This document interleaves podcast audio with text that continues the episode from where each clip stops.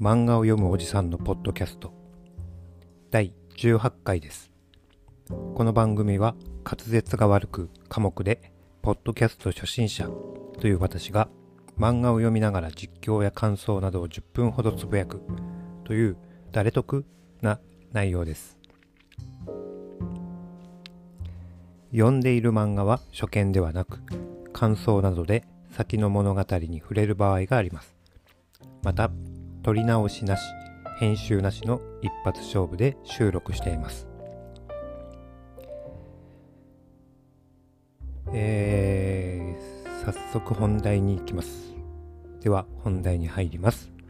今日読む漫画はドラゴンクエスト大の大冒険文庫版の第1巻です。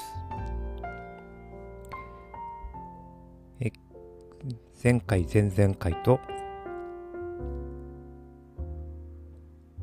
読み切り部分を読みまして今日から本編の方に入ります。では本編の方入っていきます。勇者の家庭教師の巻えー、魔王魔物怪物たちが暴れてます。魔王が蘇った。まさか。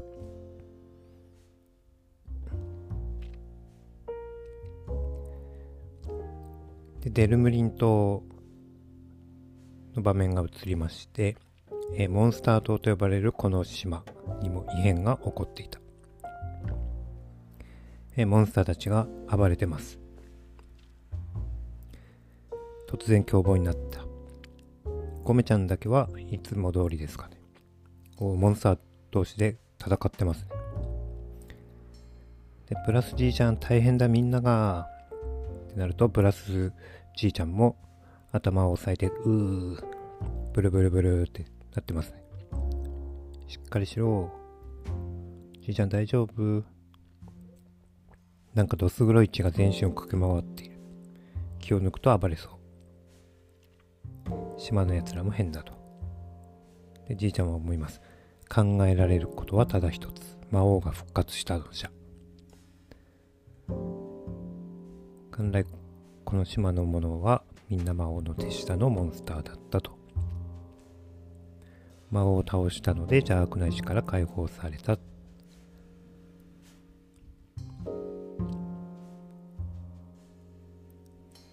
蘇った魔王が暗黒の力で世界を束ねようとしている。じいちゃんは言います。はい、大、逃げろ、早くこの島を。さもないとわしらお前を殺してしまうかもしれない。そんな。で、えー、場面が映って洋上を小舟で、小舟を漕いで進んでくる人間が2人います。立っている人間。漕いでいる人間。で漕いでいる人間は、ポップと呼ばれてます、で、立っている男は先生だそうです。で、じいちゃんと大は、早く島を出るんじゃって言って小舟の、島にあった小舟のところへ来て、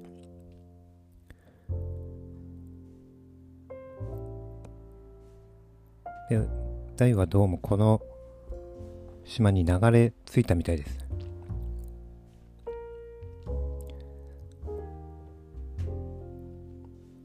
早く行けってモンスターたちが襲いかかってきますが、大は嫌だじいちゃんみんな置いて逃げるなんてでできることかと。そこで先ほどの二人組が到着。の通り、いいことを言いますね、君は、大工。と、先生と呼ばれた男が言ってます。で島を出る必要はないよと。私に任せて、ほー、ちょーって言って、先生は、剣の鞘を地面にこすりつけながら走ってきます。で島中を駆け回り魔法かとじゃなる威力よ退け魔法かとと言って、えー、なんか結界を張りました。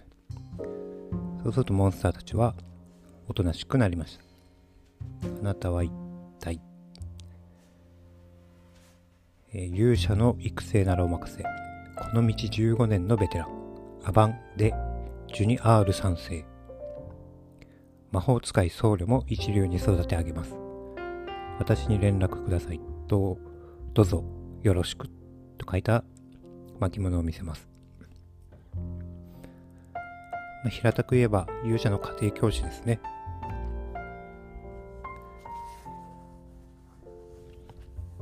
で一緒にいたポップっていうのは弟子。現在魔法の修行中。じいちゃんはアバンという名前になんか聞き覚えがあるみたいですね。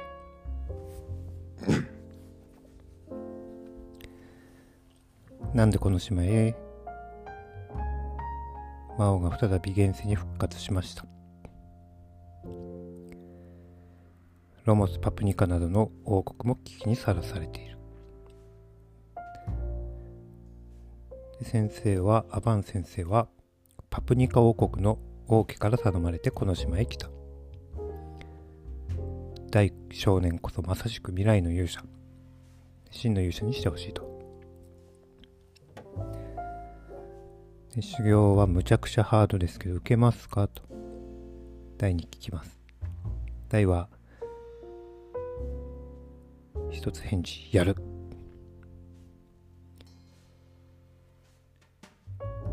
レオナがピンチだなら救わなきゃ。魔王を倒さない限りじいちゃんたちも平和に暮らせない。本当の勇者になって魔王を倒すってことです。でそこに、えーガーゴイルが2匹飛んできます。人間だ殺せ。ちなみにガーゴガーゴイルにはおでこのところに A アルファベットの A が書かれているやつと B が書かれているやつがいます。あおでこだけじゃないですね。胴体、えー胸の部分にも A と B が書いてあります。これはみんなこうやって書いてあるんでしょうか？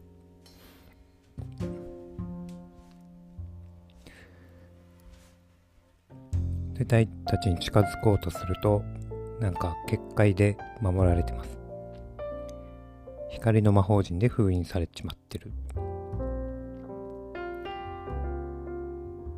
でアバン先生はポップにあいつらやっつけてって。一人で行かせます。ポップはメラゾーマを食らわせガーゴイル B をやっつけました。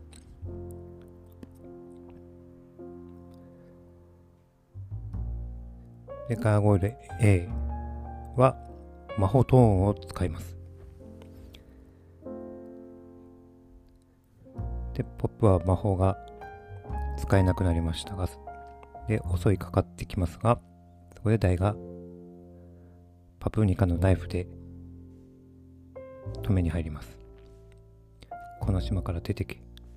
うわー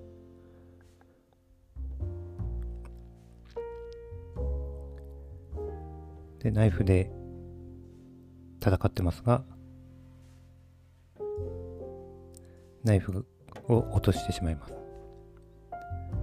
でそこでアバン先生は自分の持ってた剣を投げつけ、えー台に貸します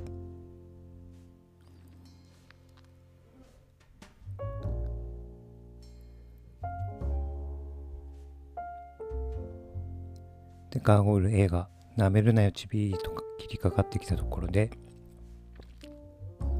なんか額が台の額が少し光りズワーって言って切りかかりますすごい。ガーゴイル絵を真っ二つにして後ろの方、海の、海まで切ってますね。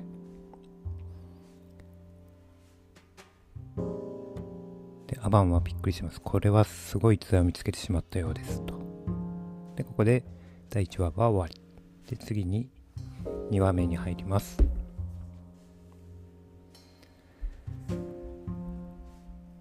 大特訓の巻。大は修行してますね。石を、大きな石を3つつけて走る。1週間で勇者になれるスペシャルハードコースを受けてもらうと。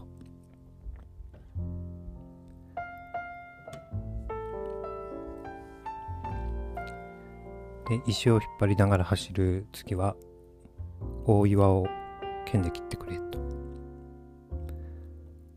こんなにでかい岩を今日中にクリアしてくれなきゃ困る。初日の課題。で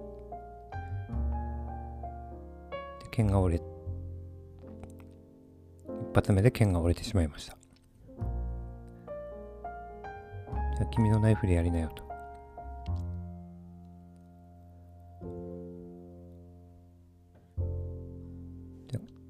じゃあこれは無理みたいですねってことで通常の特訓コースに突入。特訓コースは基礎訓練に始まって剣術格闘技の指導。昼食後には魔法や怪物の猛勉強そして魔法力を高めるための瞑想から魔法の特訓になるそうですでポップは、えー、波迫ってくる波にヒャダルコをかけて凍らせます。やっぱ1年以上先生の元で修行してるので魔法力は強いです。しかし、アバン先生がな凍った波をコンコンとすると波は崩れます。爪が甘いんですね。魔法は集中力です。コンセントレーション。次は台の番号。台の宿は、えー、氷冷。冷凍庫で作ったような氷がポンと出ただけですね。で、剣術の方はいい立ち筋。 very good。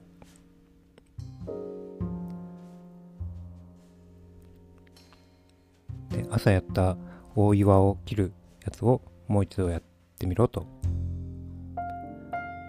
でりゃー、そしたら一発で割れました。簡単な理屈だそうです。人間はむちゃくちゃ疲れると一番楽な動作をする。つまり一番自然な動き。今までは無駄な動きが多かったけど、もともと君にはそのぐらいの岩を割る力があったということです。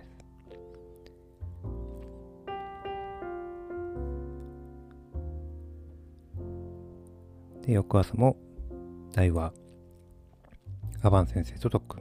ちょっとアバン先生は、汗をかいてます。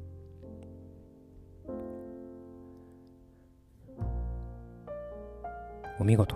まさか、2日目で私に両腕を使わせるようになるとは。ということで、ご褒美にとっておきの技を見せます。アバンストラッシュ。